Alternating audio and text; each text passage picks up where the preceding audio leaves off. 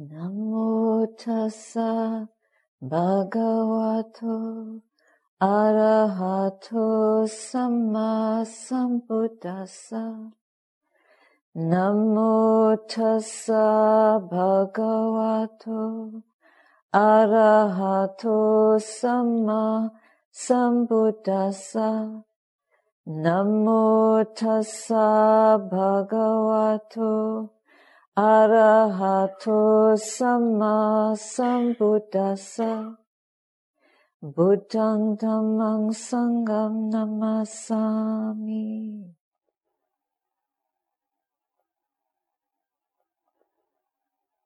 I wanted to invite everyone to dedicate today, dedicate every day to someone.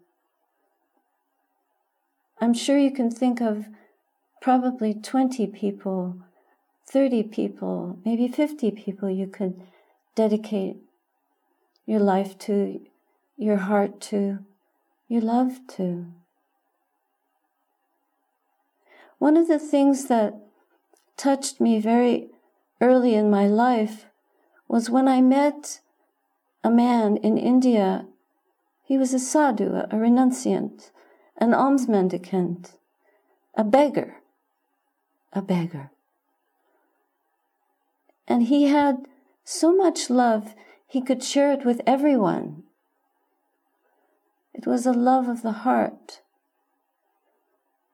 And I think these dedications are important to make, even if you think you can't share your love, the love of your heart, indiscriminately with everyone. Why not? So when I met this human being, I thought, I want to be like that. I want to be able to share the goodness in my heart with everyone. But I guess there wasn't a lot of goodness in there because it felt hard to share it. I wanted the goodness for myself. I think it's good for us to look at that. How much do we want for ourselves? And it is good for us to want goodness for ourselves. But what, what is goodness? So we wish other beings who are sick, who are struggling, who are going down the wrong road. Like many young people, many people are going down a strange road, a road that doesn't lead to happiness neither for themselves nor for others. So these dedications are not some idle passing thing that we're doing to get to the meat. But come on, let's get to the topic. This is the topic. This is really what's important is what are we dedicated to? And how do we share what we love, what we dedicate ourselves to with those around us? And we've seen by watching the statistics and learning from the medical officers and people who keep the data on COVID, we've, we've learned that if we don't get healthy, if we don't stay healthy, then others will be affected. So if the whole world is not well, then we're not well. There's a corollary in there. There's an interdependence in there. We have to connect the dots more and more. So back in the day, when I didn't think I had enough goodness, I started on a path that led me this way. And I thought, I, I've got to do something. I have to do something drastic because it's it's not happening. So, yeah, shaving the head and wearing the Buddha's robe. We try to imitate the people that we love and respect. And so when I learned about the Buddha's teachings, I wanted to imitate the Buddha his wisdom and his knowledge, his understanding, and his ability to help people realize where is that peace in my heart? That peace and that sustainability from which I can draw on a wellspring of love that is inexhaustible. And it isn't a superficial love, like it's not about liking, but it's about supporting that which leads to the best in us. We may have physical health. Most of us have learned from life that physical health is not a given, and it's certainly impermanent. And we're always worried about our diet, as, especially as we get older, and our diet becomes more and more restricted. As nuns, we we eat on a very restricted schedule, and now being older, also, both of us have a lot of dietary concerns. So there's even less that we can receive when people bring. But we, we receive with gratitude. And this is what we can do when the diet of the mind is cared for. The diet of the mind. So the spiritual path is like a diet for the mind. And that's why you're all here. What does that involve? What do you do to promote a good diet for your mental health? You know, the Buddha's prescription is integrity. We're worried about the physical integrity. How healthy are we mentally? We all think that we're fine, absolutely fine, until something happens and then we're not fine. So something is always happening in our lives because we are in touch with a lot of people, and during a pandemic, a lot of people have suffering, terrible suffering. It's not just COVID, it's everything around being a human being, including getting born. By the way, we're in recovery from birth. We're recovering. Being born in this realm, on this planet, is a kind of recovering, figuring out what am I doing here? What is the meaning of this life? So, recovering is not to cover up our steps, but it's to recover our mental well being. And it takes a very long time before we recognize that our health of the mind is so important. Yesterday, I received a message from a woman living in Newfoundland, and a few months ago, she and her husband and her son went out on a coastal walk with their dog. And apparently, the dog wandered off the path and slipped down towards the ocean. So their son, must be in his 20s, their son immediately ran down to try to help the dog, but he got stuck and it was so slippery he couldn't get back to the path. His father went after him and tried to save him and could not. And he drowned in the ocean, right in front of their eyes, trying to rescue their puppy dog on a coastal walk one afternoon. Just like that. So the mother is bereft. We would be bereft to lose our loved one, regardless, in any way. And she wants to do a spiritual retreat. This is such a skillful thing to do because we don't really know our purpose in this life. We never know what we're going to get, even though we want to know, we desperately want to know.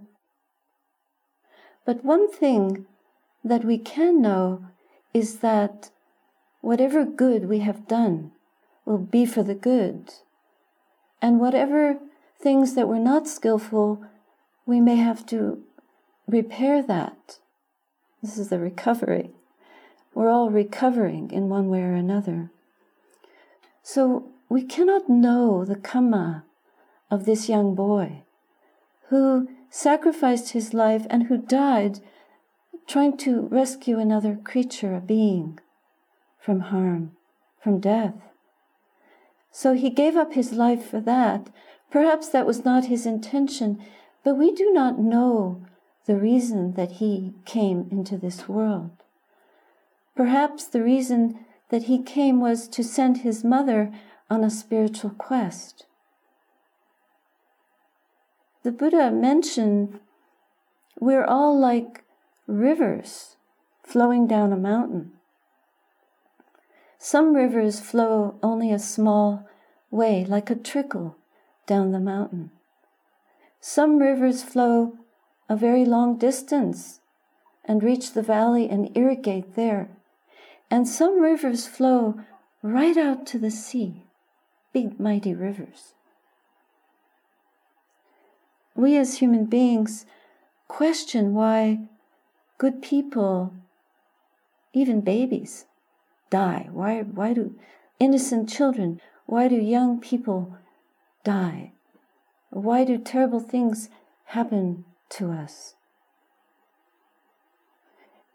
the Four Noble Truths of the Buddha's teaching, time and again, we don't really understand those truths. And one of the ways that we, in our monastic practice, dedicate our lives is to understanding those truths. And we do that not by indulging in the pleasures of the senses, but by giving up the world, what we discover is that all the enjoyments of the world and all the suffering of the world also are impermanent. They're conditioned and they do not last.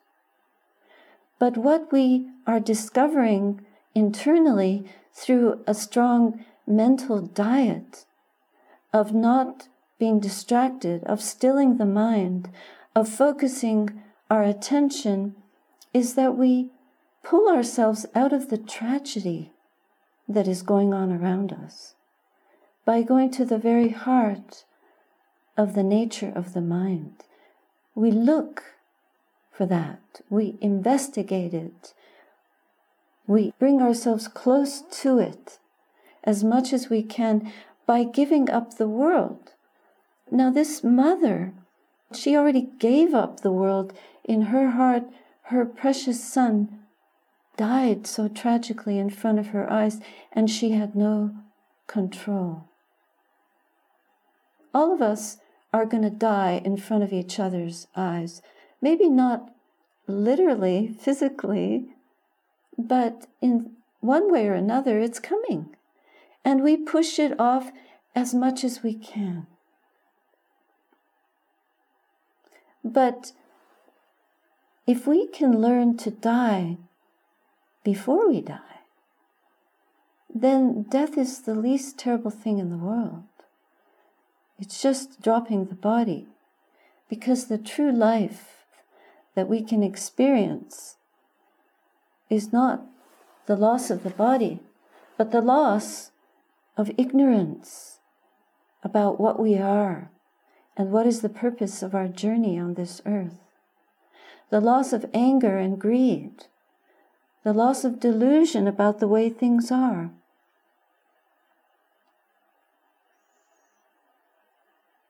So, by investigating in our meditation practice more and more deeply, we dedicate ourselves to that. We have taken vows, many vows, I can tell you that the vows that I took have saved me so many times from delusion and from losing faith in this practice. What is the purpose of this container? if we didn't have in our life a container, like a retreat, why do people feel so happy when they go on retreat? Because they've entered a spiritual container which enables and allows us to spend more time with the pure light of the mind itself. And that pure light is ever present, ever transcendent. It is the most incorruptible joy that we can experience. It is harmless. It is pure beyond description. And if we bring that to flower within us, then there will be nothing in this world that we will fear. And I think this beautiful mother, I'd like to dedicate today's practice to her son and also to her, Lakmali. I wish her the vision of the Dhamma, the vision, the insight, the knowledge, the understanding of this interior joy and splendor which every human being is capable of knowing, touching, embracing, and being empowered by. I wanted to share with you this is from Anthony DeMello. He was a, a great Christian monk and teacher. He talks about a student who goes to the master for advice. And he says to the master, Is there such a thing as one minute wisdom? And the master says, There certainly is. But surely one minute is too brief. And the master says, It is 59 seconds too long. Well, the disciple was puzzled by this. Then the master said, How much time does it take to catch sight of the moon? He says to the master, Well, then, why are there all these years of spiritual practice? And the master says, Seeing is done in a flash. But it takes a lifetime to open your eyes. So that's why we have so many years of spiritual practice. Because we can see the moon just like that. But it does, it takes one second, just one second to see. But opening our eyes, it takes a lifetime to really open our eyes. That's why, look, the world is blind. We have good glasses, but we're blind. We're blind to the truth. It's under our noses, but we're blind. We may be able to see, we think we can see, but what we're seeing is not what really is.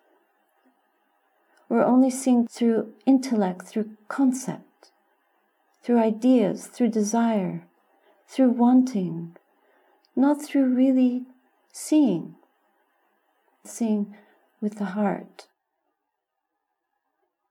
We've been blind too long. We need to open our eyes. But to open our eyes, that takes work and courage. But you don't have to shave your heads to see the truth. You just have to shave your hearts. And we come back to the sage in India who had so much love, enough to spare for everyone. How much do we do for the sake of others? How much do we do for our own sake? We're not interested in statistics. I'm just trying to make a point about why birth is suffering. Birth itself is suffering. When you're born, you have to come through this narrow tunnel into the world, and You come in with a great cry, Oh no, I'm back. Not again. How many lifetimes does it take to get enlightened, to wake up? Well, actually, maybe it takes only a second to wake up, but in the process, there must be maybe many, many lifetimes of working to clear away the dust, the cobwebs, the obstructions, the obstacles to waking up. We live in a beautiful container.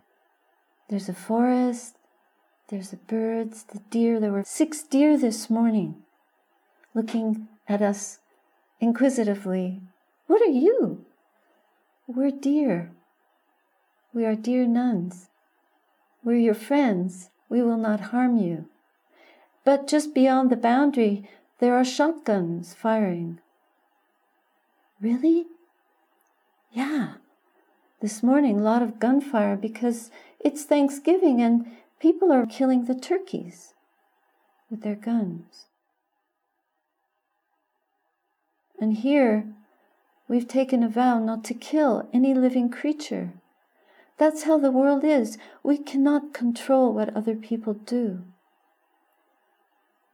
We never can, even if we thought we could. Now we're beginning to see more and more that we cannot control anything, even our bodies. We look at the body as a teacher.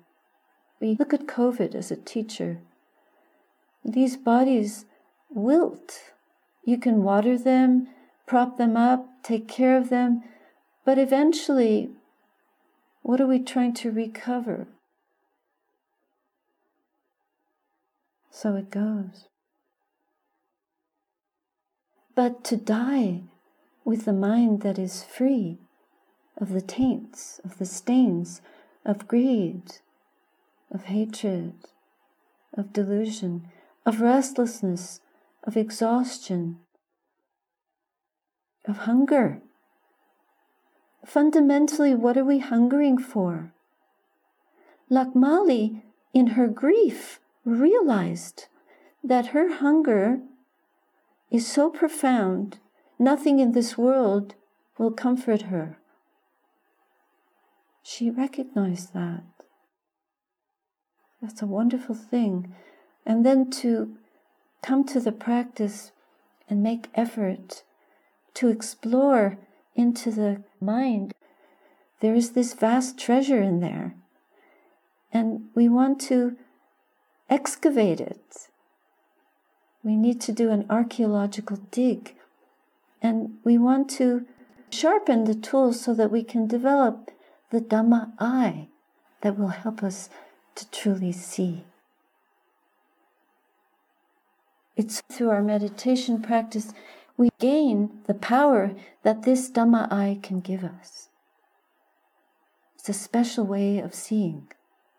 And few are they who can see, who learn to see in this way. We have to understand so much. We have to penetrate through to impermanence. That everything is impermanent, it's all fading away. And even if you get the very thing that you've always longed for, as soon as you have it, you want the next thing. Because it's not through any experience, relationship, any dependent thing that is conditioned by other conditioned things, experiences, knowledge, none of it lasts we forget. We forget too soon. But there is one thing, there is the light of the mind that is unforgettable. We cannot forget it. Because if we learn to see that and to grow that so that it governs all forms of seeing, then we will never be blind. Our blindness will be undone we will be liberated from blindness. That's the freedom that I want. And so for me, this being alone in monasticism, it's the mon, and we are all essentially alone. We are born alone. We actually grow old alone. We, we are sick alone. No one can take that away from us. We experience that on our own. But we need that spiritual friendship.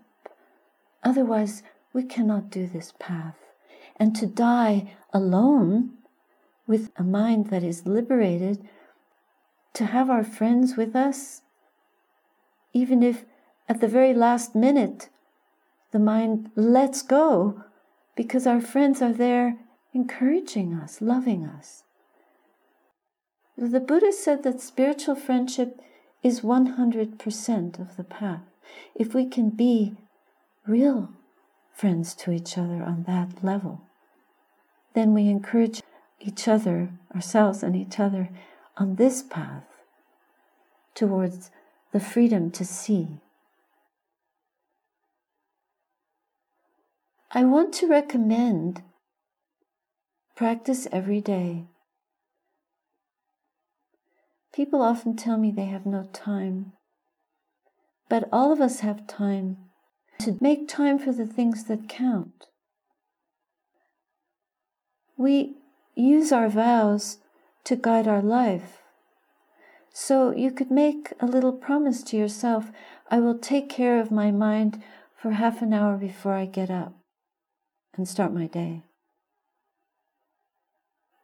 Ajahn Chah said when he became a monk, he made a solemn vow I dedicate my body and mind, my whole life to the practice of the Buddha's teaching in its entirety.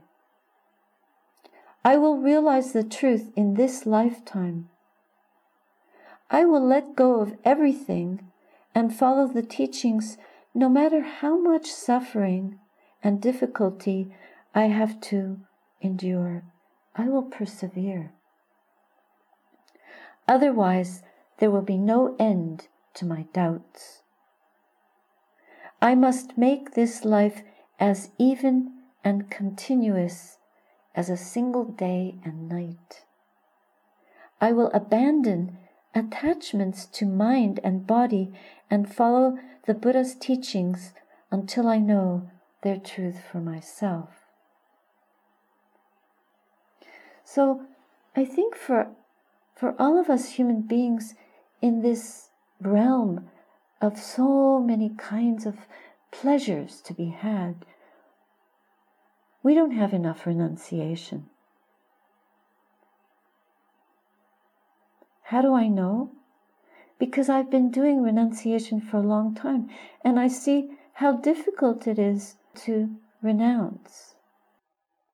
The other day, we went for our alms round in the Perth farmers market and we stood there with our bowls. On the way, we walked past a barber shop and it said, haircut and beer $35. So you can get your hair cut and drink a beer in the same go. This is what the world is offering more and more, like shortcuts to getting sense pleasure. Shortcut, shortcut plus sense pleasure. This is not the way to happiness, but it's in our face all the time. It's in the face. So it's very hard to resist these things that are, the temptations are all around us.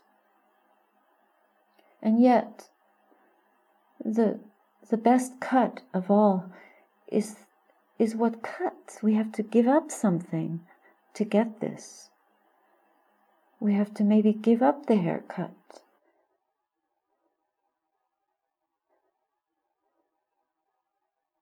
Oh, there's two questions.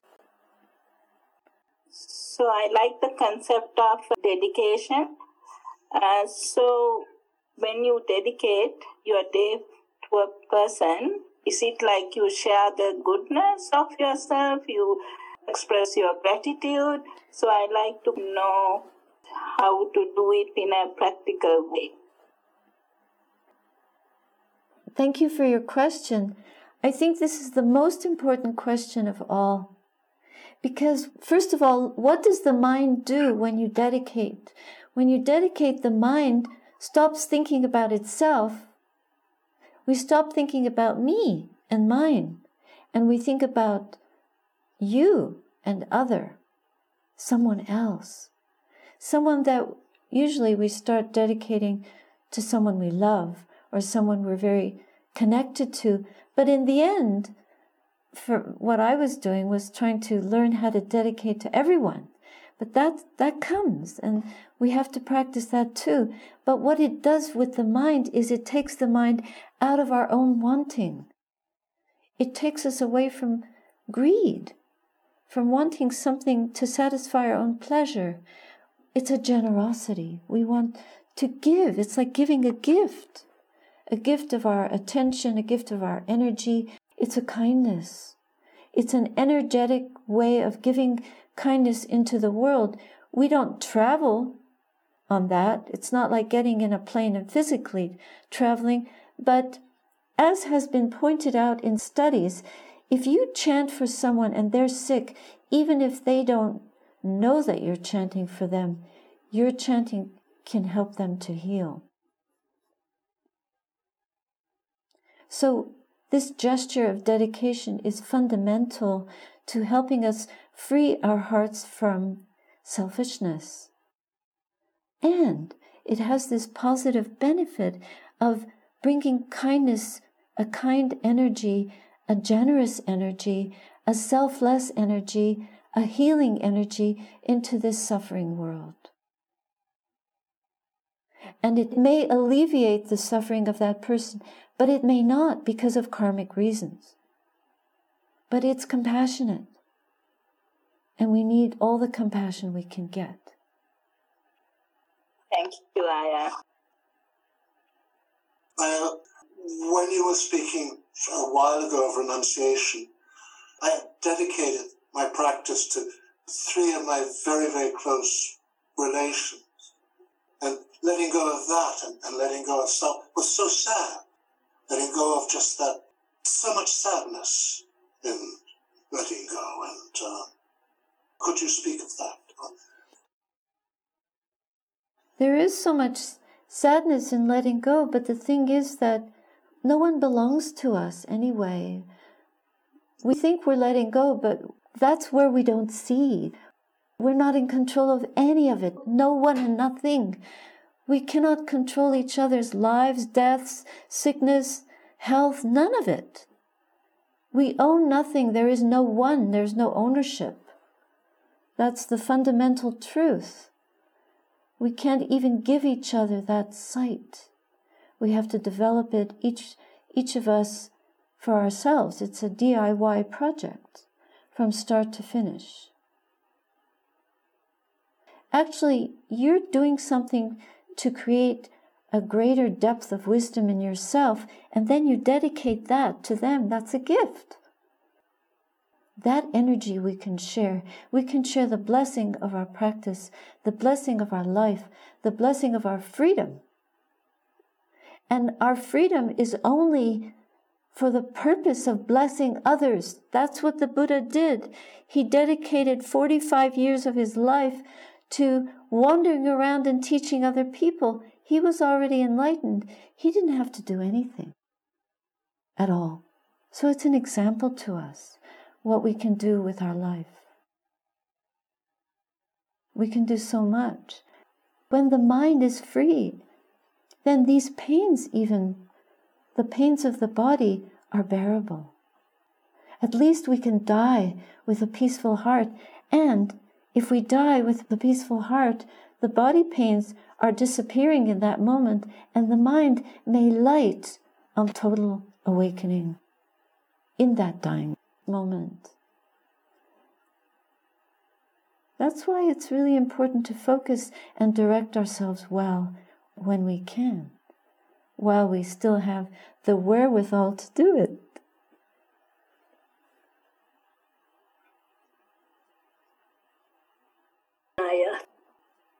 All my life, going back to even my preteens, I have struggled with why good people have to die. And in my teens, I, and with the Christian tradition in which I was raised, I would wonder how could a loving God allow children to suffer? And then the anger dissipated when the great gift of Buddhism came into my life about 30 years ago. And I lost my anger for why good people die, but I still couldn't grasp the reason. And today, thank you, you've given me another way of looking at it. You said maybe that young man died so his mother could change possibly the trajectory of her life through going into a retreat and wherever it would take her.